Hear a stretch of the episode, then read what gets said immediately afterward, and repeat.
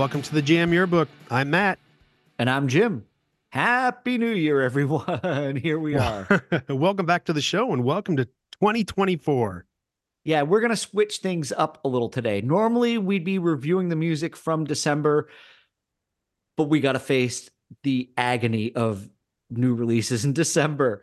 There are not many new artists that are releasing music or artists in general.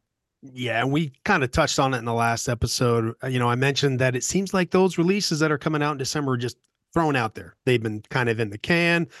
Let's just get it out there because nobody's really going to win against Mariah Carey anyway. and we don't need to do a show in December where we're, you know, we're reviewing Christmas songs. Hey, I'm very proud of the UK. This year, the UK number one was Last Christmas by Wham. It beat Mariah That's Carey. a good song. Yeah, it's a good That's song. a damn good song. So maybe next year, Matt, we can do a review of Christmas songs. Uh, no, no. Let you're pushing your luck, Jim. we have enough evidence from going through every year we've been alive that December has become the weakest time of the year for new releases. We'll soon find out if January has a little bit of a bounce back.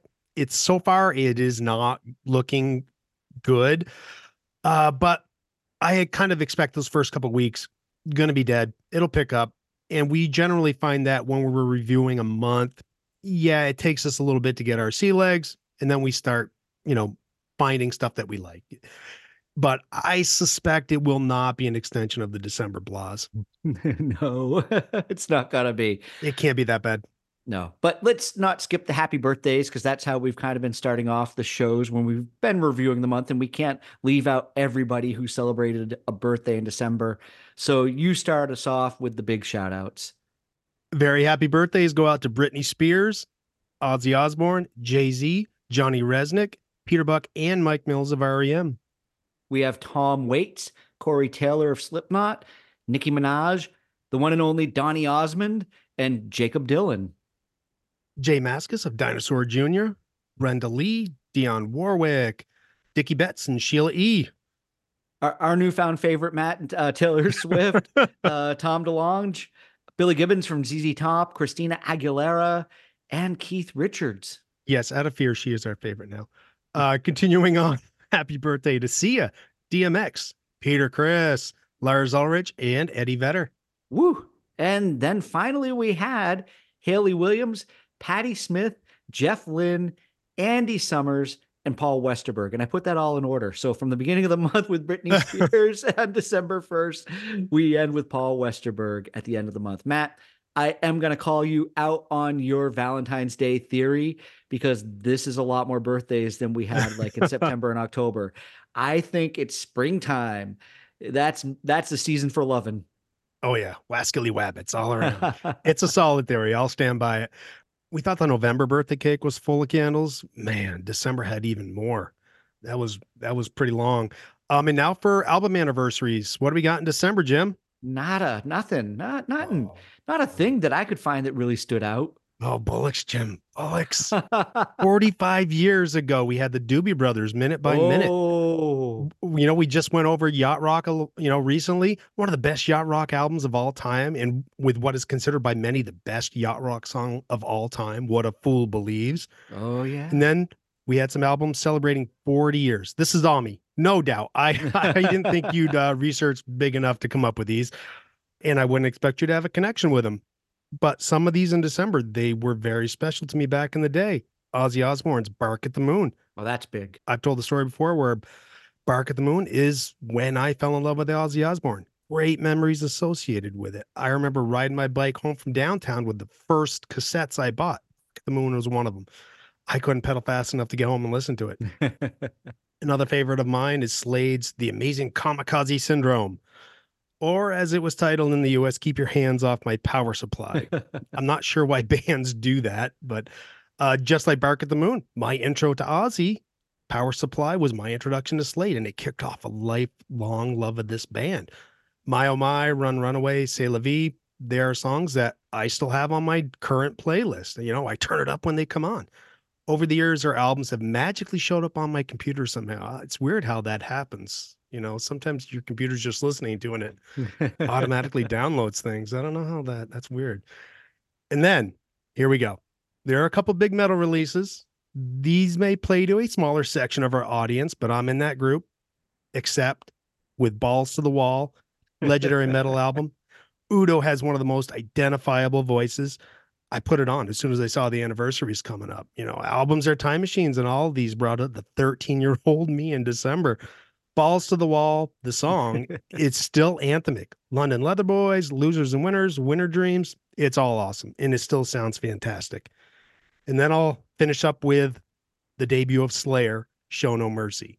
Slayer has to be in the conversation of one, probably the most influential thrash bands of all time. Oh, definitely. Because I think they've stayed a little bit more true to themselves mm-hmm. over yep. the years. Yep. We've had trouble accepting most of the new metal out there. I just prefer my metal to sound like this. Same with Accept. When I put it on, I was surprised at how much I still like the sound. It's a good quality sounding recording, and I prefer it to what's out there today. I I'm finding that today there's a little too much mud, a little too much polish. You know, this there's a little bit more of a punk element to this the metal back then. Great slices of 80s metal, and I was happy to see him that come up in the anniversary section. Speaking, like you said, bollocks, Jim. Speaking no. of bollocks, balls to the wall. Where does a phrase like balls to the wall, like it doesn't get used anymore? That it was like pedal to the metal and balls to the wall. Balls to the wall. Just meant you were yep. just, you know, giving all you got. But yep. yeah, don't know where that came from, and I'm not going to try to explore that right now. no. This is strange because I looked through several sources for albums released in December. I probably spent a good three or four hours one afternoon trying to dig through, and I did miss Bark at the Moon, which I definitely would have brought to the notes because I know that not just to you and you know not just to you know kind of hard rock metal fans. That's iconic. Ozzy's iconic to a lot of people. Yeah, he is. But I think anything yeah. he does is important and iconic. So. Oh yeah, you probably don't need to dig deep for those, and yeah, the the no, Ozzy I, album is great. Yeah, I had that one in the chamber, but I also know how hard it is to find those because sometimes you're just looking too hard, too fast, too much. Because in August we missed Billy Joel's "An Innocent Man."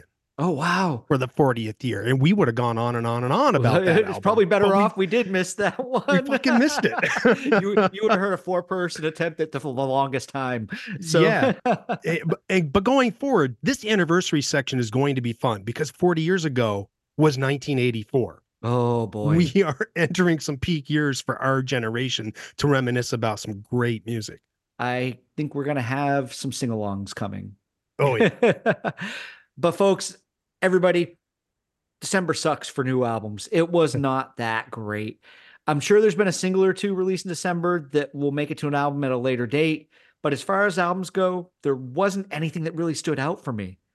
And it's really disappointing when you're trying to create an episode because you don't want to come on here and just rant about how terrible things are, especially when, well, okay, not all the time, not all the time. Don't call me out that bad. Uh, but especially when there's not a lot in general to, to even go through to call shit. you know, if we were in the same room, we would have looked at each other and go, well, what are we supposed to do with this? This is a steaming pile of garbage. I will say though, those anniversary albums were my escape from Christmas music and the lack of anything really new and wonderful. Perfect antidote that I ended up revisiting a lot of my old metal favorites. Yeah, I was glad you pointed that out and put those in the notes because I was starting to tap out on listening to anything in the month of December. But there was more than I think I was probably willing to accept. Yeah, balls to the wall. I know. Yeah. December did have some curiosities. It wasn't, you know, completely barren. Peter Gabriel's IO stood out because he hadn't released anything in 20 plus years. I've never had an album experience with him. So I was going on name recognition. Obviously, he's got some great songs. It was very December. It was mostly a depressing slog. It actually, his last album was released in, I believe it was 2005. Oh, wow. I might know. It may have been even 1995 was when his last album was released. Let me correct myself there. It was a long time ago. And some of these songs, this was like his Guns N' Roses Chinese Democracy. Oh, okay. Had been heard and he'd been working on them over the years. But I think he pulled together a much better album than Axl did with Chinese Democracy as far as something he'd been working on for a really long time. But yeah, I'm going to go back and bank on saying his last album that he released was kind of pre 2000s. I know he's done maybe some instrumental or some film work, things like that. But Yes. this album might be my December exception. I think I enjoyed it a little more than you did. And there was definitely one song on the album, Let and Let Live, with everything that's been going on in the world in the past year or so. This song is, to me, it was great. It just has really moving lyrics about peace and forgiveness. And it fits in with Gabriel's best work in his lifetime for me. I won't completely write it off. It, it had the feel that I need to give it more time to let it sink in Mhm. because, you know, I can be lyrically challenged. You know, I got to get hooked in by a sound or maybe I just got to be in that right you, headspace. you it. just got to do it right, you know, because if you're out trying to shovel a driveway or, you know, oh, yeah, no do, way. you know, do work around the house and you got Peter Gabriel going, it's not going to work. I listened to the album while I was taking a bath. And that's how you do a Peter Gabriel album.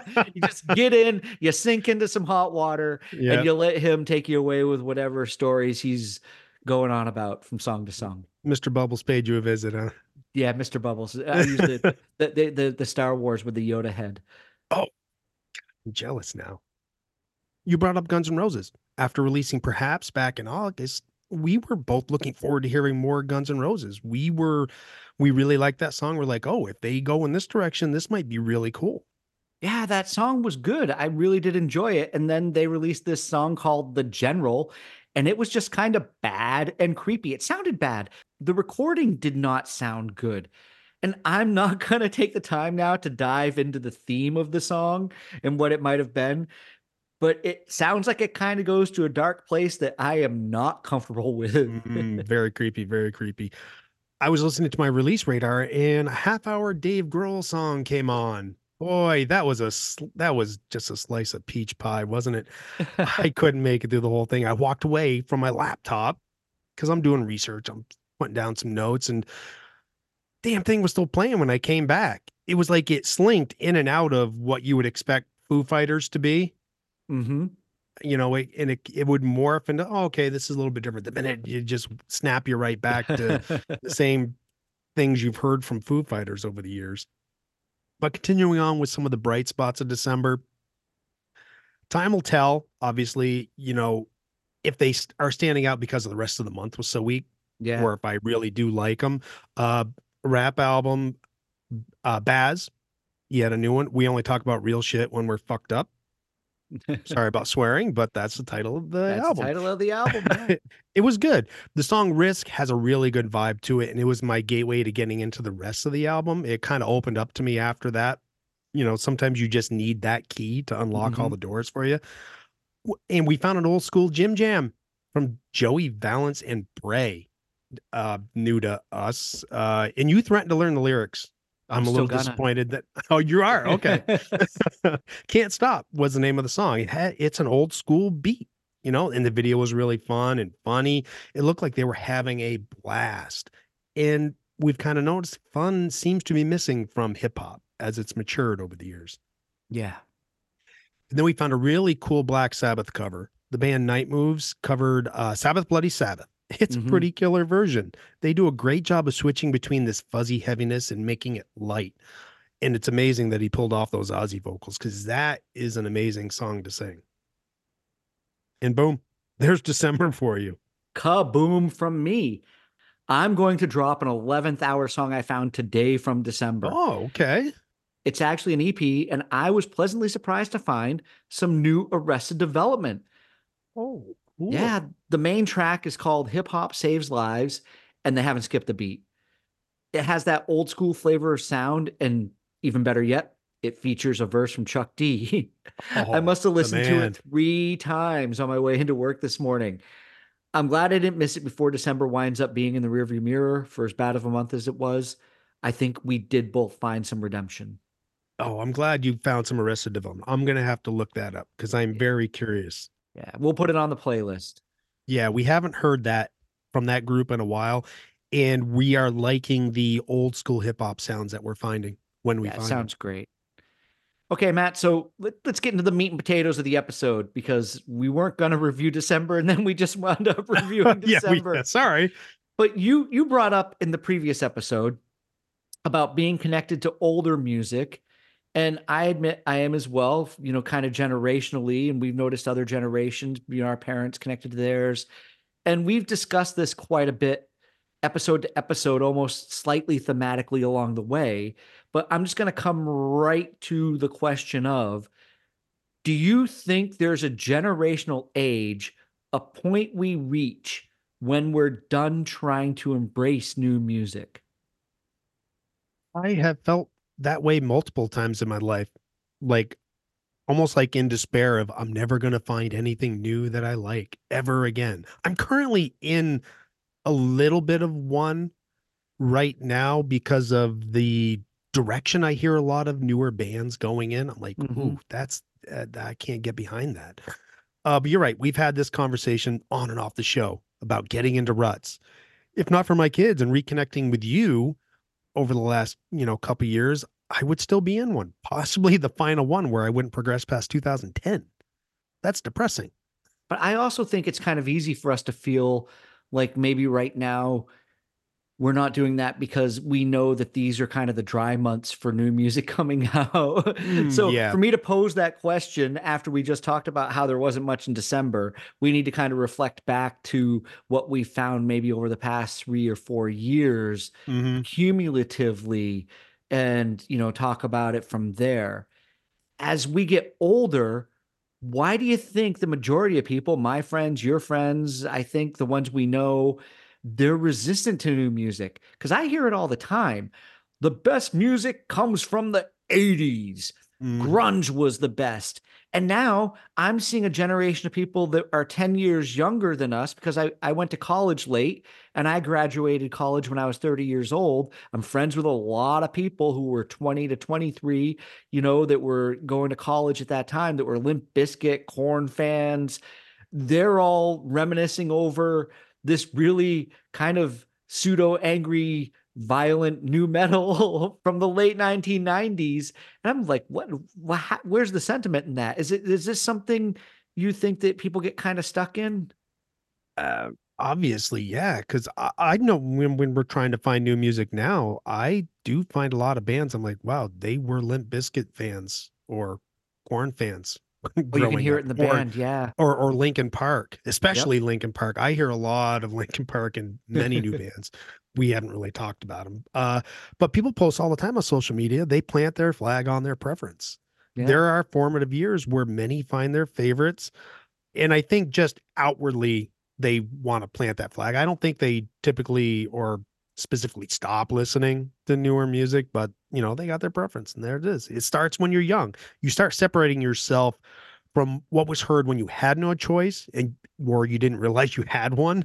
Uh, there's an age where you create your own identity, and music is possibly the most important factor. It can affect who becomes your group that you hang out with, yep and it, how you dress, how you act, everything. It it affects everything in your life. Yeah i don't think it's something that happens only once in a lifetime for most people though No, uh, but back to your original question, I would say I don't know if you agree with me. There's probably like three three big age ranges or stages of life where this can happen. yeah I, no i agree with you i think that could be You know, people can stop at one. I I doubt that happens or altogether go through all three. There's like the middle school to high school, you know, the preteen to teen, 20s, either college or entering the workforce. You're out of that high school bubble and really getting a chance to make your own decisions. You're going out to bars, to parties. The music you hear will be associated with those good times. And they, they you get a dopamine rush when you hear them when you're older because you remember these people and the and what you were doing. 30s, you know, or whenever you're starting to settle down, uh, for some reason that could be in your 20s or even 40s. You know, that's kind of my experience. Mm-hmm. And I think we may have had some different experiences because I think I kind of missed that in my 30s. For me, when I was 10 to 13, I was getting my first 45s, you know, the singles and cassette tapes and listening to everything from Asia to Men at Work. My first 45 I ever brought home was uh, Down Under by Men at Oh. Work. But then I can also vividly remember having Asia's Heat of the Moment and Only Time Will Tell, whatever that Cause I think that was the, the their first album. and then when I was 15 to 17 years old, I kind of went through a new jack swing R&B phase. I was into dancing and enjoying a lot of that kind of cheesy 80s R&B. Mhm. And then when I was like 19 to 24, alternative music, grunge, that type of rock completely overtook my life. Yeah, and I'll say that maybe the stages of life isn't accurate. I, I think as far as stopping, I think you're going to take parts from each of those stages throughout your life. I don't think you're ever going to stop listening to it unless it's like some Kidz Bop thing phase that you went through when you were really young, you, you know, or or You children's music. yeah, those those kids who grow up with Kidz Bops albums, are they are they ever now at this point? Are they like 20? Yeah. They're like, I want to Yeah. go back and listen to Yeah. oh, have you heard the original? But, but so I, but I think it does shape the original Your- Kidz Bops. Yes, exactly. But I think what you take with you forms your tonal core Mhm. of what you're going to lead to. But in your 30s, Jim, you were playing in bands though, right? You were doing original songs, so that's going to affect um what you're listening to, you know, extracurricularly. You were probably pretty unaware or uninterested in what new music was popular. When you're playing in a band, you end up concentrating on that music that you're playing. You probably couldn't be more accurate because when I was in my mid 30s, I couldn't have been more disconnected from the radio. I've talked about that in the show. And when we were covering years and we got to those mid 2000s before kind of 2010 2011 there's a big empty gap for me and this was when i was hyper focused on original music and when i say original music i mean writing when i wasn't playing with bands i was trying to produce and help book them i had a mastering studio for a few years and i was getting new music every week from artists out there to work on so I was never able to lock into a phase where I got caught up in any kind of style or genre during that time. You do though. You bring you bring to light a fourth phase, and that's a good catch. There is a ton of growth that happens from middle to high school, so it makes sense to separate those. Um, but if you stop progressing your musical preferences past middle school, you got problems. You might want to get some help for that. That 10 to 13 year old range is where you're first reaching out on your own. For me, you two, most likely, it was or even earlier. As soon as I discovered America's Top 40, you know, and the record store, I was bringing home Human League and Duran Duran 45s. yeah, if it was in the top 40, I was probably going to try to buy it and bring it home. exactly. Yeah. and I thought I had to like it. and, and I, you know, That's that's the other thing. You can be brainwashed a little bit, and I we've t- we've kind of touched on that as well over the years, where you hear all your friends listening to something or the radio, and you kind of almost get talked into, oh, this is what I'm supposed to like, instead of truly forming your own opinion. oh, yeah. Did you stop listening to the first collection of music you were buying in your youngest phase? N- no, well, well, some of it, yeah. There, uh, well, that's tricky, right? Um, songs, yes. Genres, no. Right. Yeah, Tonal yeah. choices, I think, will will always remain. You know, you're always going to get tired of songs. I don't think people generally stop that young. I think it is more in your 30s, maybe 20s, where people s- stop. And radio can play a big part in that too, especially if you're going to turn on the classic rock station. You're going to get stuck in, God forbid, guitar rock the rest of your life. Right, can you uh, imagine if we were just totally stuck on 80s ballads like Chicago's Hard Habit to Break or something like that, like we were when we were teenagers? Every rose. You're the meaning in my life. You're You laugh, but man, can you imagine when we're in the old folks' home? the music that's going to be played. when we were 12 Exactly. years old. You, You know, They're going to have a separate wing for the metal kids. well, speaking of that, genres, you know, people we know in our lives have become strictly dedicated to a genre of music. Our our good friend Sandy, we did a couple of metal episodes with him. He is a metal guy. I've got other friends like him, just straight into metal. You have metal, you have rap. I mean, there's jazz people out there in this world. They just like jazz. And we should probably tread lightly here because of more of our friends and where we come from. But we know a lot of people that swear by jam bands, you know, Phish and Mm. the Grateful Dead. Ah, tread as hard as you want because others will probably return fire on you.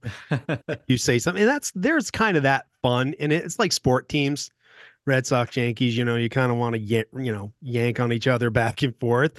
And when you poke people about their music, they get worked up. If Yeah. there's some disagreeing points of view there, but you get some of your best conversations. You went off on me about 311 once and never made it on the show because I think you went on for like 20 minutes. It was thoroughly entertaining. I loved it because I feel that was your most honest argument about them. It, it shows how passionate people can be about music. And I think that passion is important. It's good to be objective, but I also think it's good to allow yourself that guttural reaction because if you get too objective, then you're you're just too level. You need you need some peaks and valleys there. Yeah, that's true. But and I think it's important to find meaning, but it can kind of be difficult to share when it is a random band like 311 because there are people out there. And think about this, Matt. You, talk about me going on. It yes, I would think I was quite drunk, and that's the reason You why were- I cut it out. but after thinking I needed to see the hottest concert on the planet, I gave up just a month ago. Impossible to get Taylor Swift tickets because I found out 311 were going to play in London in June of next year. And there was no way I was going to miss that opportunity if they were coming over here. Uh, you got to follow your heart, man. Yeah. right? I do. you love 311 infinitely more than Taylor Swift and a lot of other bands. hmm I know how much fun it's going to be for me. It is. And I will admit the Taylor Swift thing could be an interesting concert to attend just for the event and the atmosphere and to take it all in and to get a better understanding of holy shit, people really love her music. I wouldn't have given up Taylor Swift if they hadn't been one week apart and it meant changing my time off from work and money I was going to need to spend and such. But when it came down to, am I going to go see Taylor Swift or am I going to go see 311? Well, the obvious choice, if you know me well enough, Yeah. you know, definitely one. Yeah, and I think I would have followed suit obviously as well.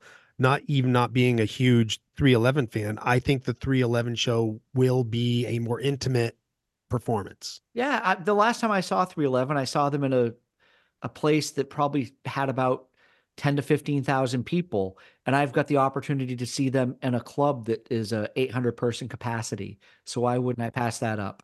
And that's where I'm at now. Mhm. In my age, I'm like, I want that smaller, more intimate connection with the band. Yeah. It, but you know, you know people, I know people, you have to, people listening have to, they can tell you what specific live Grateful Dead show, what year, the exact date, what minute of a specific song where they had their minds blown. and that's awesome. It's not for me, it's not for Jim. But if a song, genre, artist is inspiring that feeling in you, that's what it's all about. Random or not, 311 is a band you love. I love Slade. When I talk about them, most people stop listening, but I love them. You should talk to people in the UK about Slade because they love them over here. You, you you could walk into a bar over here and have a jam yearbook episode conversation with somebody about Slade, and it would be the time of your life. So it. yes. And Matt, you know, I think you and I, we are both kind of explorers because we have spent our lives never stopping our search for the next great band, album, or even just a song. But I do think deep down, we're a bit jealous of people who get a great satisfaction of music from a certain genre or style. Oh, I am very jealous. You know, when when I get out of a rut, I spend too much time exploring. You know what? You know I can obsess. Many people know that about me, and sometimes that can lead to quantity over quality. It's like a never-ending search. It's like I'm looking for that magic bullet.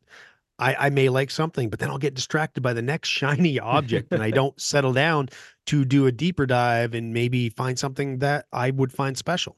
sometimes I think I just get bored with a band sound. I can really be Mm. digging a band, and then two or three albums later, and I have friends who've never stopped loving Pearl Jam or even Aerosmith, no matter how much we, you know, shit on them in earlier episodes. I, we like early Aerosmith. We really enjoyed our time listening to them when we were younger. But these people like them through the 90s and the 2000s.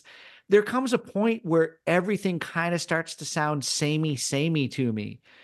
And maybe I take more notice of the originality of sound when it comes to a band on the scene. So a, a band kind of breaks, they come into your life. You've got this sound that's new to you and it's fresh and you're really enjoying it. But three albums later, either you've heard enough of it, you're ready to move on, or they've got a bunch of copycat bands that come out and kill it for you. Mm, yeah, Blink 182 did that. There was a ton of, still a ton of copycats out there. All over the place. Yeah. Oh yeah, It- we've noticed that a band is usually at its best when they're new. Ha- have you found that repetition hurts your prior feelings about a band? Yeah, it can make me turn back to their older catalog less and less. Mm, yeah, when I reach that point with a band, whether it's we've talked about Green Day and Foo Fighters, while I may not get much out of their new stuff, hopefully they're creating new fans as they keep chugging along. If I were to go see them live, and I suspect most people are probably like this, especially our age, it's for the greatest hits. You you you want to hear the familiar songs. And I'll go back to another conversation that you and I had about being explorers. I think our, our dream job would to be uh talent scouts Yeah. and just searching for new bands. hmm That I'd love that. So I've got to ask you if there was an era or a time or style of music people could accuse you of being stuck in, what do you think it would be for you? Uh for you, I'm I'll I'll always be an indie guy. In indie Matt? yeah. uh, but those who knew me through high school probably think I still mainly listen to 80s metal. People who know me now probably have no idea. I posted about so many different bands and albums I'm listening to. I'll switch from Frank Sinatra to Nine Inch Nails to Beatles. Those who know me through the show may think it's all Prince and the Ramones with a sprinkling of Bon Iver. Honestly, I still associate high school you with the likes of Milli Vanilli and Young MC, you know, and Bennington you with the Pumpkins. Yeah, I, I talked about those years earlier in the show. My parachute pants gave way to ripped jeans and flannel. It definitely would be hipster of me to say I don't lean on an era for nostalgia, but that would be a lie. I definitely can remember the angst of the grunge era and a lot of those songs and lyrics, and they still hit me at the right time if I listen to them now. Soma and Mayonnaise by the Smashing Pumpkins can still tug at my heart. Geek USA or Porch by Pearl Jam can still fire me up if I need to get energized by music. Say It Ain't So by Weezer brings me right back to the hardest times in my life when my parents separated. That song, you know, probably got overplayed and everybody got sick of it during the time that it was out, and even myself. But it had a lot of really deep meaning lyrically to me. I was creating a new identity for myself in the early to mid 90s period and a lot more music from that era still resonates right through me. Mm, and it's harder to know what people listening to nowadays. No one walks around with a boombox blasting like we did back in the 80s. It's mostly earbuds and being isolated in a way because of that. I know my taste isn't for everyone, and so my AirPods are with me at, at all times. And some people don't want to hear music they don't know. It can be unsettling listening to music you're not familiar with if you didn't initiate it especially the older you get. Life gets busy. At the end of the day, when you finally get any actual free time, I feel like most people just want to put on an old favorite. It's it's like sweatpants and slippers for the ears. Do you think that in pop culture, then, say in the last 50 to 60 years, since kind of rock and pop music have been on the scene, at least from our parents' generation, music is the fountain of youth? Oh yes, music can teleport you back in time and open conversations with even strangers. D- And you go to a show, you're going to meet people you you never knew in your life, but obviously now you have something in common. Yeah. Did your parents ever tell you stories when certain songs came on? My mother used to tell me uh, the song Wake Up Little Susie by the Everly Brothers reminded her of the time that she and my father fell asleep in the car at the drive-in when they were dating. Sure, you did, mom and dad. and my parents, you know, whenever they would hear a cover going up like uh, Phil Collins, You Can't Hurry Love, they would tell me about the original version and that would, you know, pique my curiosity. But overall, I think it was their way of saying our music was better. In that way, music can be generationally unifying. Great songs will always be covered, regardless of how old or what genre something is. A tune is a tune, right? The Beatles mm-hmm. are still the Beatles for a reason. Don't you think great music will always be rediscovered? Well, yeah, my mom was part of Beatlemania and she was a big fan of theirs. And I ha- have this great memory from when I was 19. I played Nirvana Smells Like Teen Spirit. I cranked it up. My mother came charging in the room. I expected her to be telling me to turn that shit down because she was not a fan of heavy rock music. There was a lot of that's too hard, that's too heavy. She liked the 60s rock and roll that our, you know, your parents liked. She looked at me right away and asked who it was. And I thought, that's Nirvana. And she says the sound reminded her of what she heard when the Beatles changed music there was something about this band Nirvana to her. The the name, the sound. It, I'm not going to say she became a fan. She didn't borrow the album from me and go start listening to it. But there was something in the originality that took her back to being young again. Mm, she was 100% right. Nirvana completely changed the music industry. Yeah, that was one of those moments where I thought my mom was kind of cool for saying yeah, that's a that. cool parent moment. It was a moment, obviously. Yeah. How then do you think, as as we start to wind things up, do you see guilty pleasures fitting into this? And don't give me that there are no guilty pleasures bullshit that people like to say now because that's the cool thing to say. I still agree to a point with that statement, but most people I know have some music. I know one friend out there who's not embarrassed about anything he's ever listened to. He tells me this. I'll, I'll let you in on that secret sometime. Uh, but people can get nostalgic about music that they're not going to admit in all of their social circles. So I'll throw myself under the bus here. And it won't surprise you if you've listened to the show. I've probably admitted it in a previous episode, probably like version 1986 or 87 around that time. I love Bobby Brown, especially the Don't Be Cruel album. My Prerogative, Don't Be Cruel, Myrony, songs off that. I love Rock With You. Every Little Step, it was a single that came, uh, uh the Ghostbusters theme song that he did for Ghostbusters 2. And yeah, you knew this because we knew each other at this time. But I've had plenty of circles of friends since then where I am not volunteering that information to. there are guilty pleasures. There's probably like less than 1% of the population that doesn't or won't admit to it. On, everybody's got them. If you're listening to something and you turn it off when somebody walks in the room or you turn it down in traffic, you obviously have a guilty pleasure. And if you're listening to something and you're constantly looking for somebody who oh, somebody can open that door or somebody coming up the driveway, it's a guilty pleasure, right? If you're side eyeing the whole room to make sure nobody else can hear you, it's a guilty pleasure. That's that is weird. I didn't realize you would consider Bobby Brown to be a guilty pleasure or any of that New Jack Swing. Are you saying it's a guilty pleasure because you still listen to it and have a slight embarrassment it's a guilty pleasure if you find yourself red faced after someone walks in the room and catches you singing along. it, you roll up the windows when you're at a red light. Oh, yeah. Someone's in the car next to you. You don't want them to hear you screaming "Relax" by Frankie Goes Hollywood. no, because I had a brief period where I was trying to make myself intentionally uncomfortable with what I was listening to, just to see if I could break down some barriers. I was putting on stuff like Kelly Clarkson, and yeah, what it's if I was at a stoplight, boy, that window went up, and, and I 100% would shut that off when someone else was anywhere near earshot. I wouldn't call that a guilty pleasure because that was the only time I've ever listened to it on purpose. You you got me thinking now if I have any. I've been a pretty open book on this show.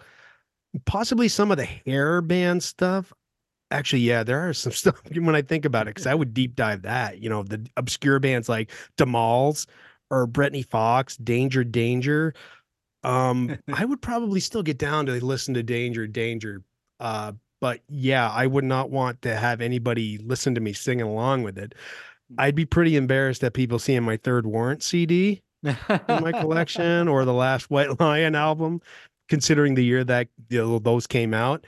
Um, because I probably should have moved on from that a long time ago.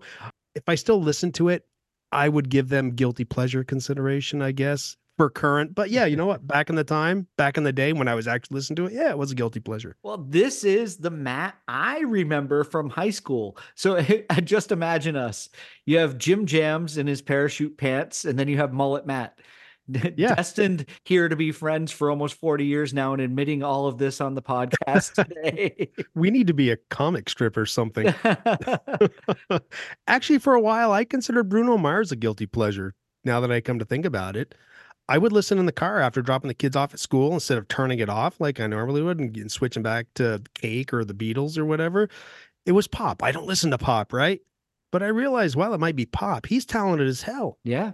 I was so impressed with the Super Bowl halftime performance uh, back in 2014. It's a different style of music, but the performance made me think of James Brown. Mm-hmm. It's tight.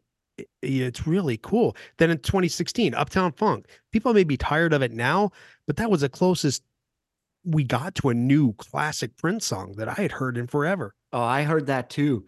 And yeah, I don't disagree with you about Prince, but I also hear Morris Day and the Time in there. Oh yeah, it's got that Minneapolis sound. Yeah, it does. Yeah, there's that background keyboard wavering sound. That I'm like, oh yeah, that's the time right there. But you, yeah, you have that Oh, also yeah. that feel of the oh oh oh dance Yeah. groove you Oh, want to get down. Oh, to I think he even event. pulled that off too live. It was very, very, very similar. Uh, boy, have we successfully lost the plot on this one? I think bit? so. We might be a little off topic, but I think it all still kind of relates generationally how you move along through life. Mhm. Is there anything else we care to admit today? Eh, wow, it's turned into a confession show. Uh, no, I will concede though that it is probably time to end this episode and move on to what is next. Yeah, we can do that. The next show we are going to bring is going to be about stadium rock, music and sports. So this might bring a whole different audience. Don't worry. Don't think you won't be interested in this, even if you don't like sports, because a lot of it's going to be about the comedy of song and sport. And, and there might be some things I'm able to bring to the show about how I witness it over here in the UK compared to how Matt, you're experiencing it still now in the US when I was there. It'll be interesting to hear if there's any commonality in songs that are here, over there, wherever. Um, and I think it'll be kind of curious to see what the participation level is as well. Yeah, that's going to be a lot of fun to talk about. Yeah. All right, Matt, it's your turn to wrap the show up. Wrap it up, I shall. We want to thank everybody for tuning into the Jam Yearbook yet again. And we'll see you back here next time when we recap big time uh, Stadium Rock and Super Bowl halftime shows. Yeah, we will. We'll look forward to it. Peace, love, and podcasts.